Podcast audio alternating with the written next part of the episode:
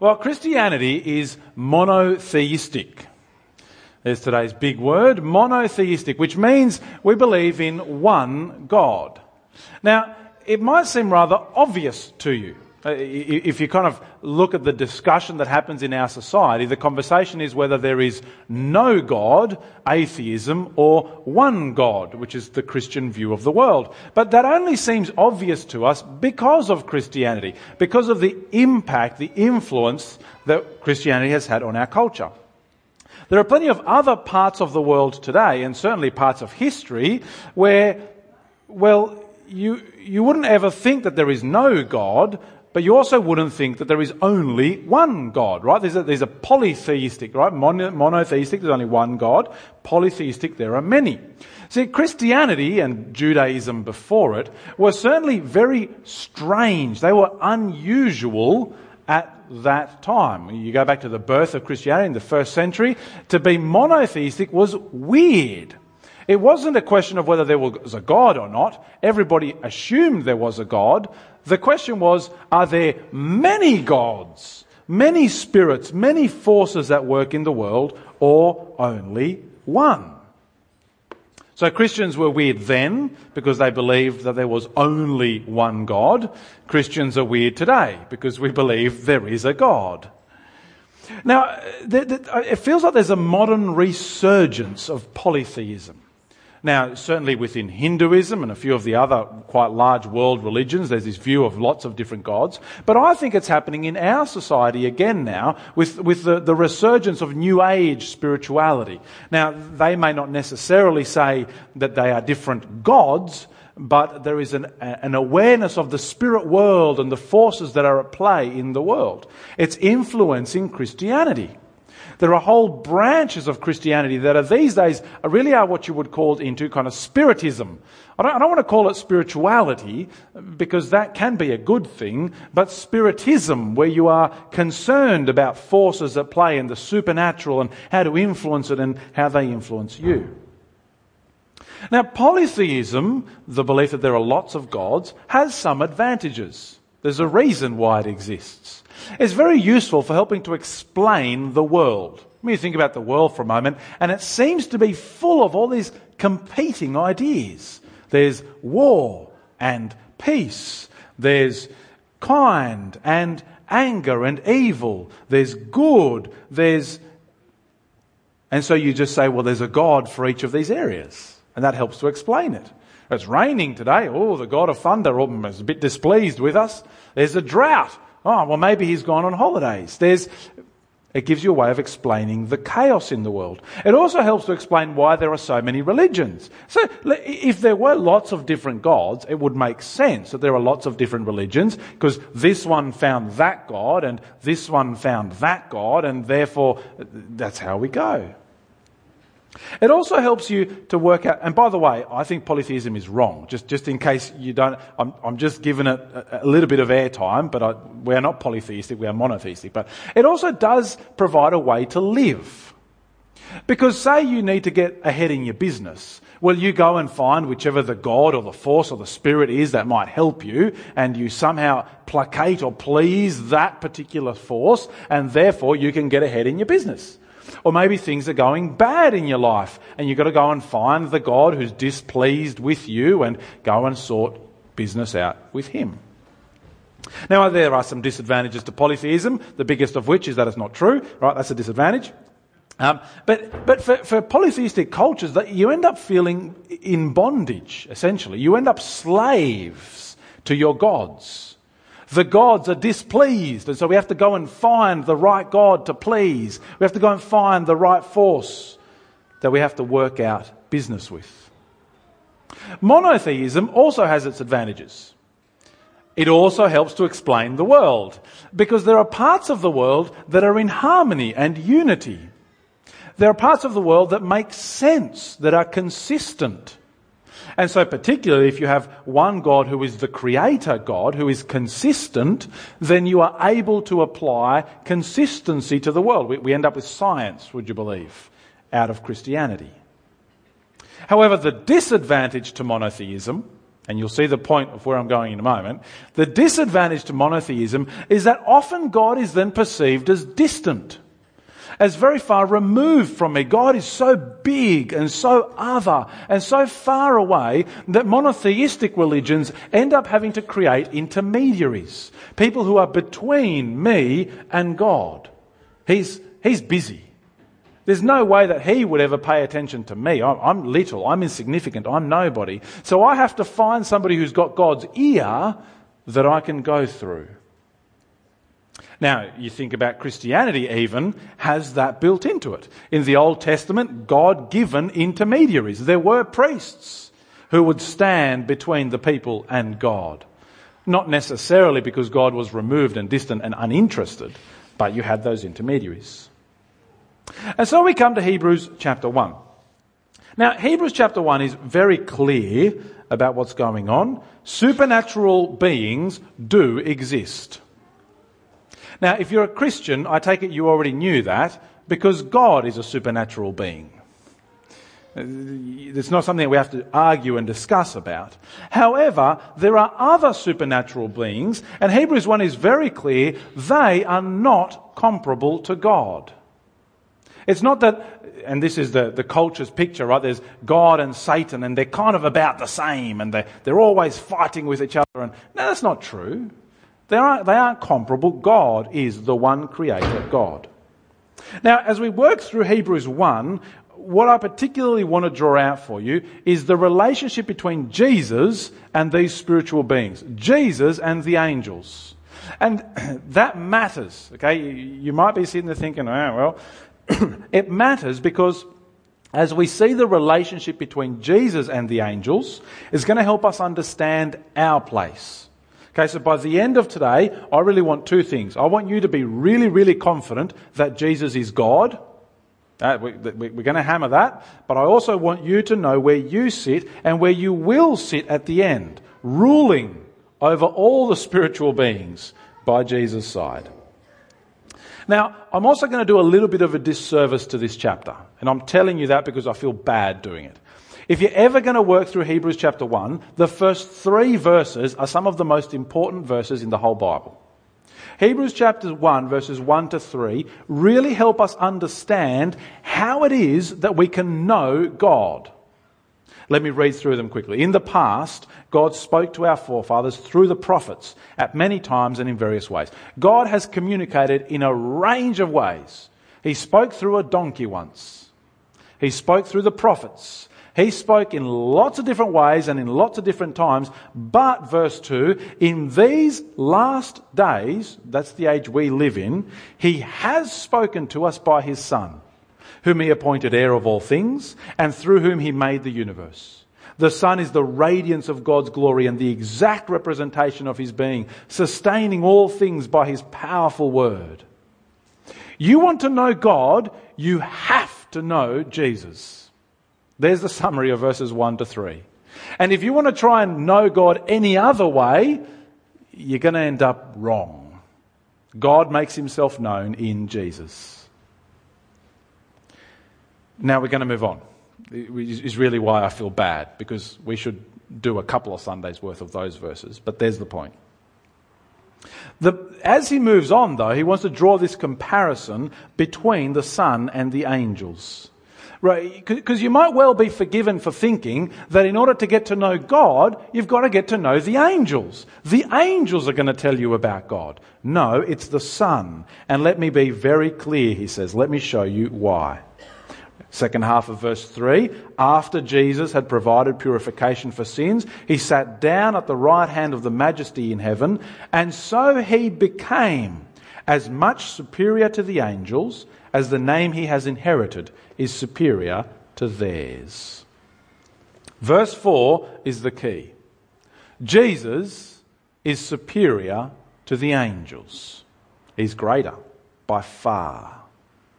However, before we get into that, let me give you six things about angels that matter.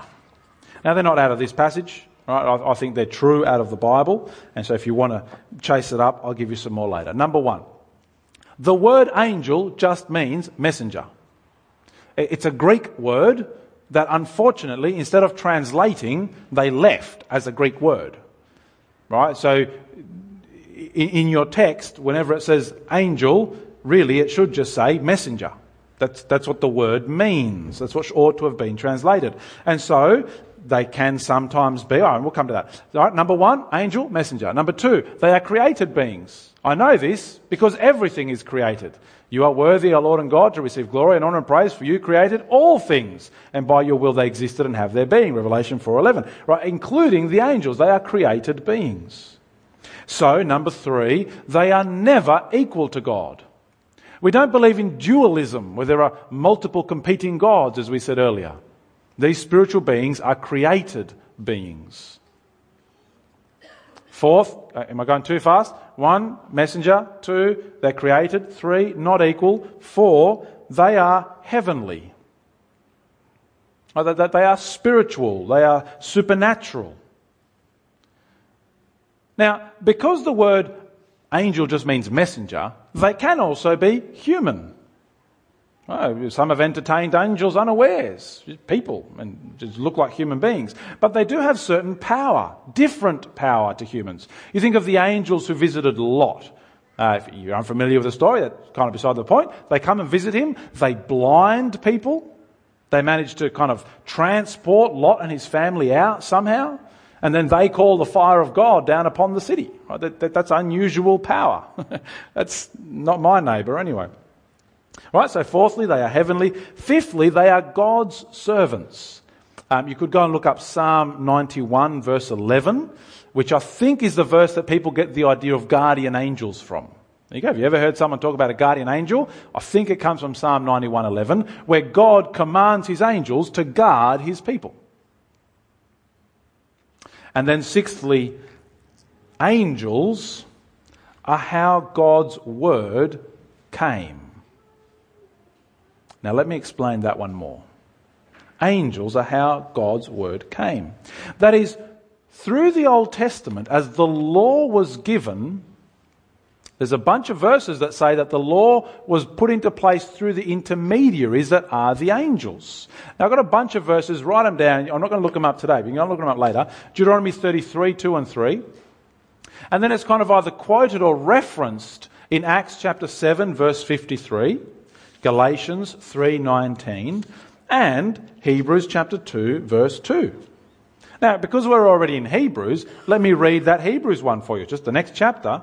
If the message spoken by angels was binding, and every violation and disobedience received its just punishment, how shall we escape if we ignore such a great salvation? The point being the comparison between the law, which the angels spoke, According to Stephen in Acts 7, according to Paul in Galatians 3, according to Hebrews 2.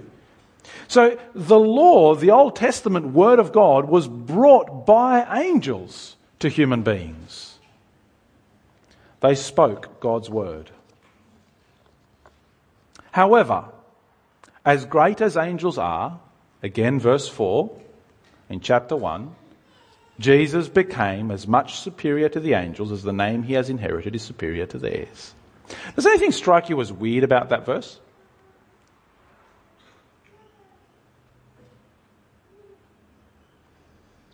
He became as much superior. What a strange word. I mean, that implies that he wasn't superior to the angels. In fact, that's exactly what we read in chapter 2 and verse 9. Come over to chapter 2, verse 9. But we see Jesus, who was made a little lower than the angels, now crowned with glory and honour because he suffered death. That is, Jesus was always greater than the angels because Jesus is God, as we will see in a moment. As God, he was always superior to the angels. But in the incarnation, as he became human, he was made lower than the angels. For now, we sit below them. But he became superior. How? Well, because the name he inherited is superior to theirs. And what is the name that he inherited? Well, verse 5 For to which of the angels did God ever say, You are my son? Today I have become your Father. Now, there are two very confusing terms that we Christians use Son of God and God the Son. And they mean very different things. So, God says to Jesus, You are my son. Today I have become your father.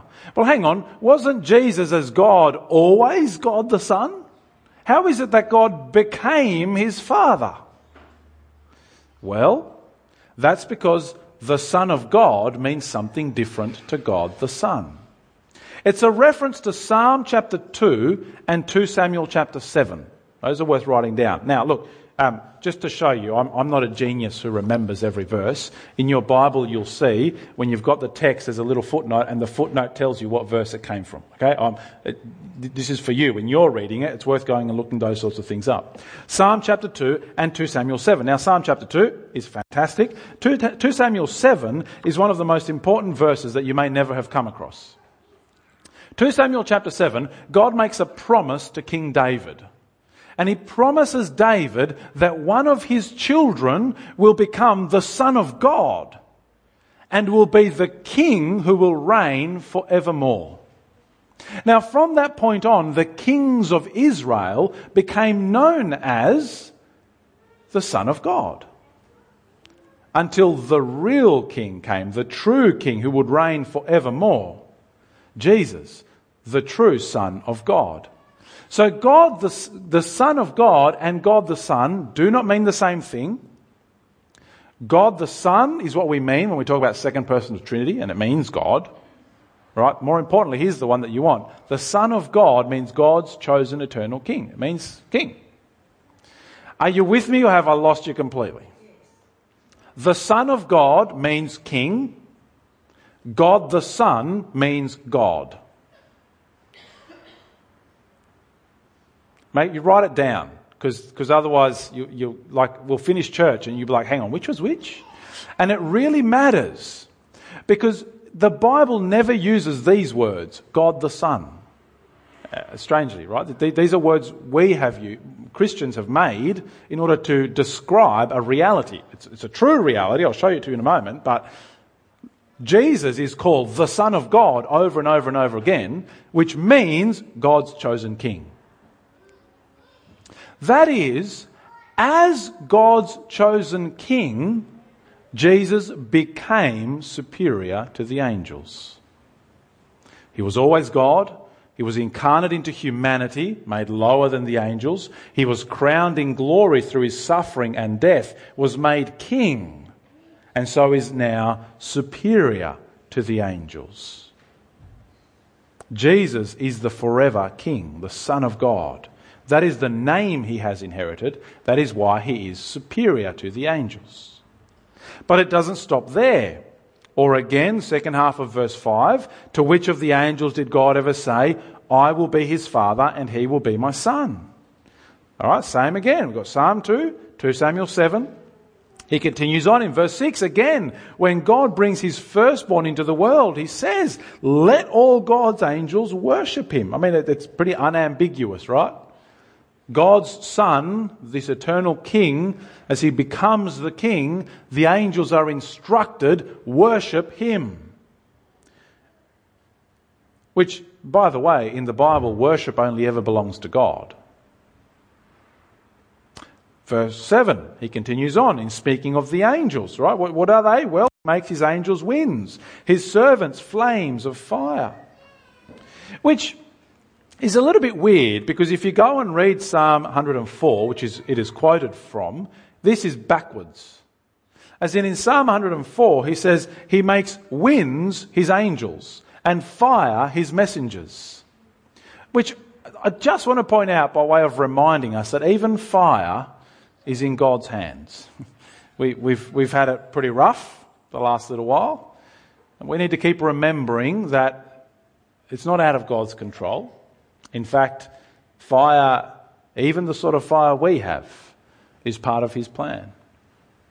But the point being here, angels are temporary compared to verse 8 about the Son. He says, Your throne, O God, will last forever and ever.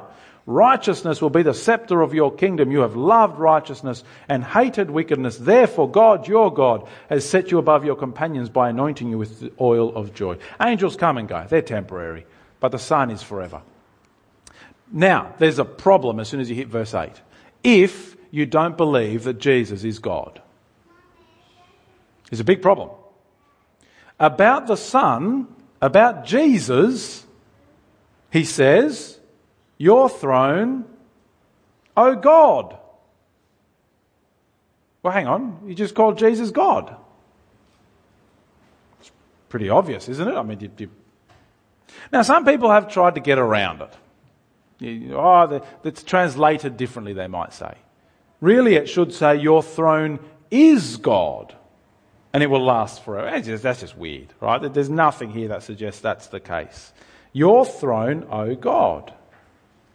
Or if you come down to the very next little bit there in verse 9, therefore, and this gets even weirder, about Jesus he says, therefore God, your God, has set you above your companions.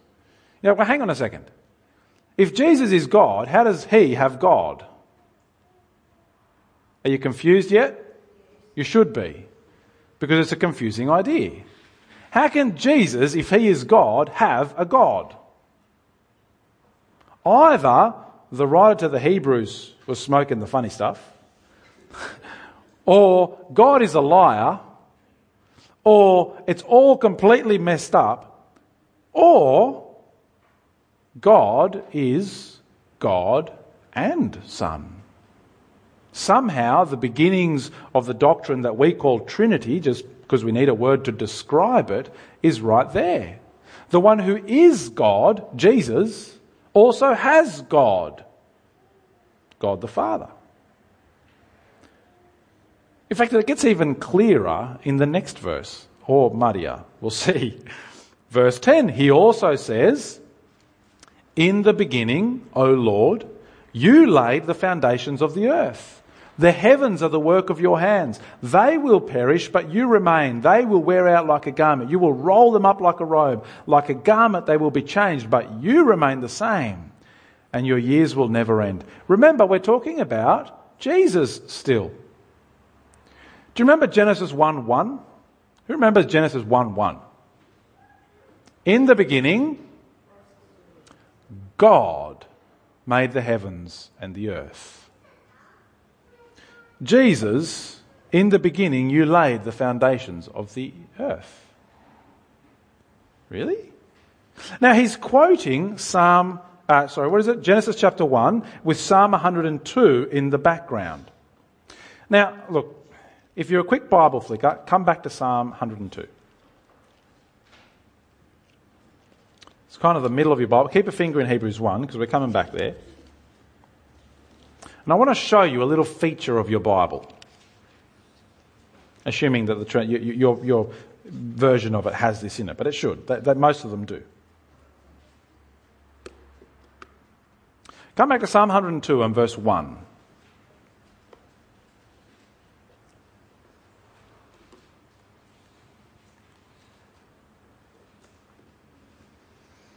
Psalm 102.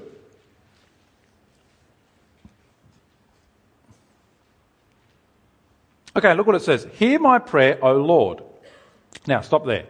Did you know that Lord is in all capitals? L O R D. Ever struck you as unusual? Now, throughout the Bible, there are two different words that are translated as Lord. One of them is the word Yahweh. That's the name of God.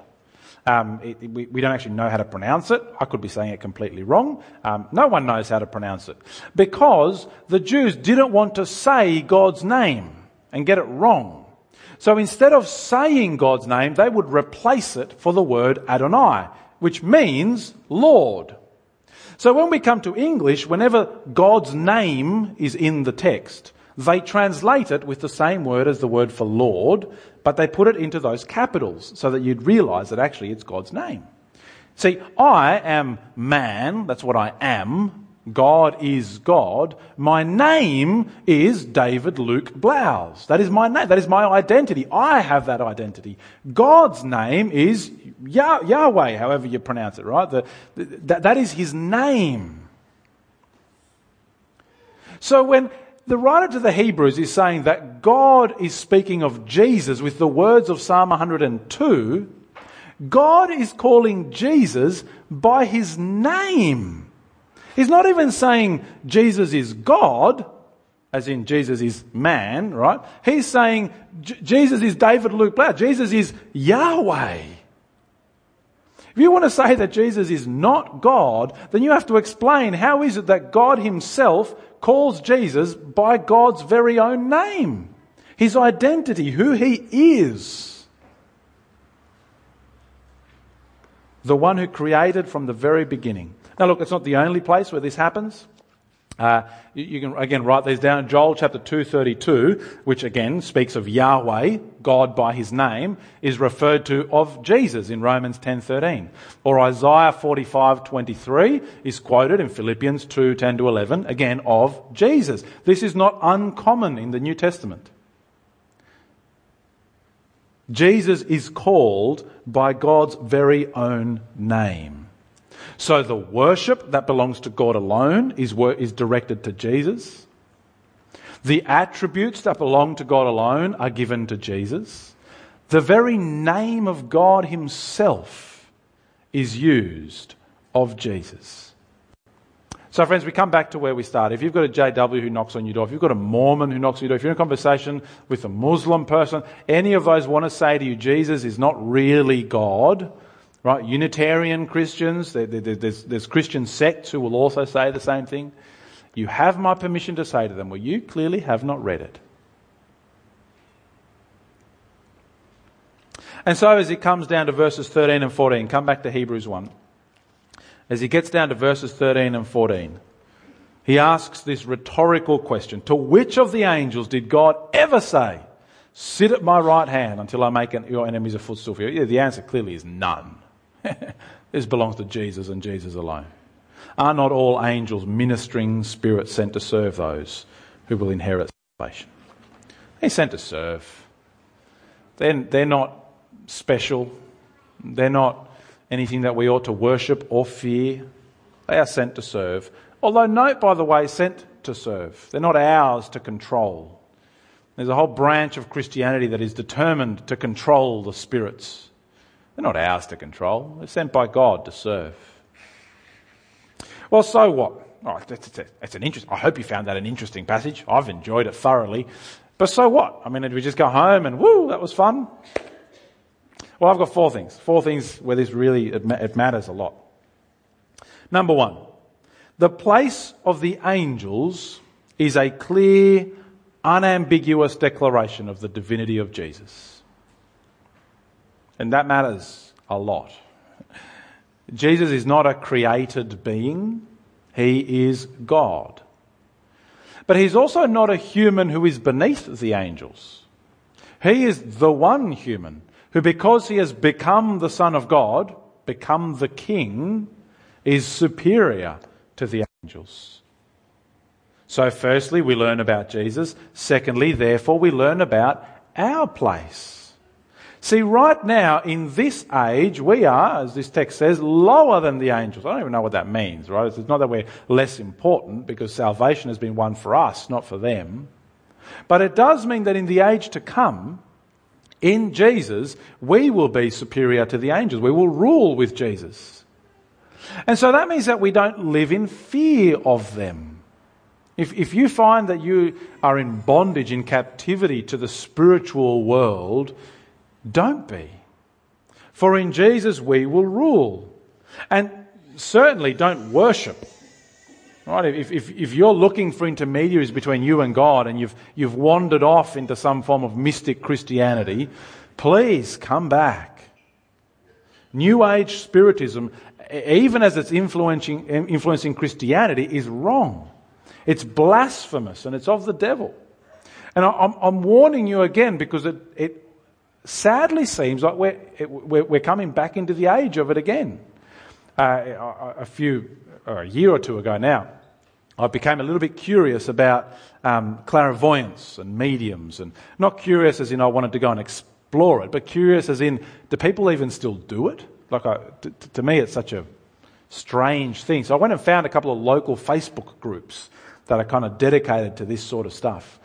And they have thousands of members who routinely go and interact with these kind of future tellers and whatever it is that you call them, right? And, and, and all the comments are like, oh, I can't, I can't live without going and visiting my clairvoyant, and I, I can't make decisions without this or that or the other thing, and I can't. And the saddest comments were by people who essentially were saying they are Christian and this is how they live.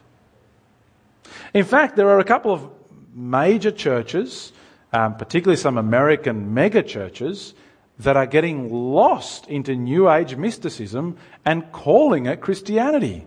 Saying that, that we're, we are reclaiming from them that which was always ours and ending up in a form of Christianity that is nothing like what the Bible has to say. I saw the announcement this week that one of them, I'm not going to name them, I don't want you to go and look them up, one of the, the, the mega charismatic, hyper charismatic American churches that run a seminary with thousands of students in this kind of new, essentially New Age mysticism, is starting this year in Sydney. Right? Like uh, this, this isn't removed, this isn't distant from us. We need to know our place and what is right and wrong. Okay, number one, the place of angels teaches us the place of Jesus. Number two, therefore, we learn about our place. Number three, if the Son is superior to the angels, then the salvation he brings is superior to. That is, if you remember, the angels were the ones who the, they were the intermediaries who brought the law, which is good, served its purpose.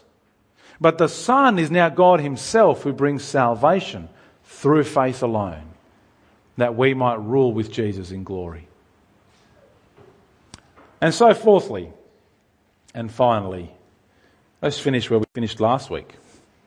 You fix your eyes on Jesus. That's what we're doing throughout January as we read through Matthew's gospel, particularly if you've had your eyes fixed somewhere else. Make sure you bring it back to Jesus, the one who is greater than all, the one who is God Himself revealing God to us, the one who has won a salvation that is incomparable by grace through faith.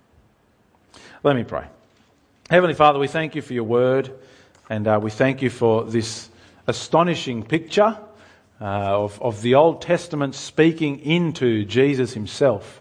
How it shows us the reality of the spiritual forces that are around us, but how it also teaches us so clearly of the place of your Son. We thank you that Jesus is both God the Son he is divine, He is God, and He is also now, as a human being, the Son of God, your King, installed forever on your throne, reigning now and will rule forevermore. Father, we ask that you would give us clear eyes to see Jesus and to understand His place and our place in the world, that we might worship and live for Him alone and not be distracted by anything else. And we ask this in Jesus' name. Amen.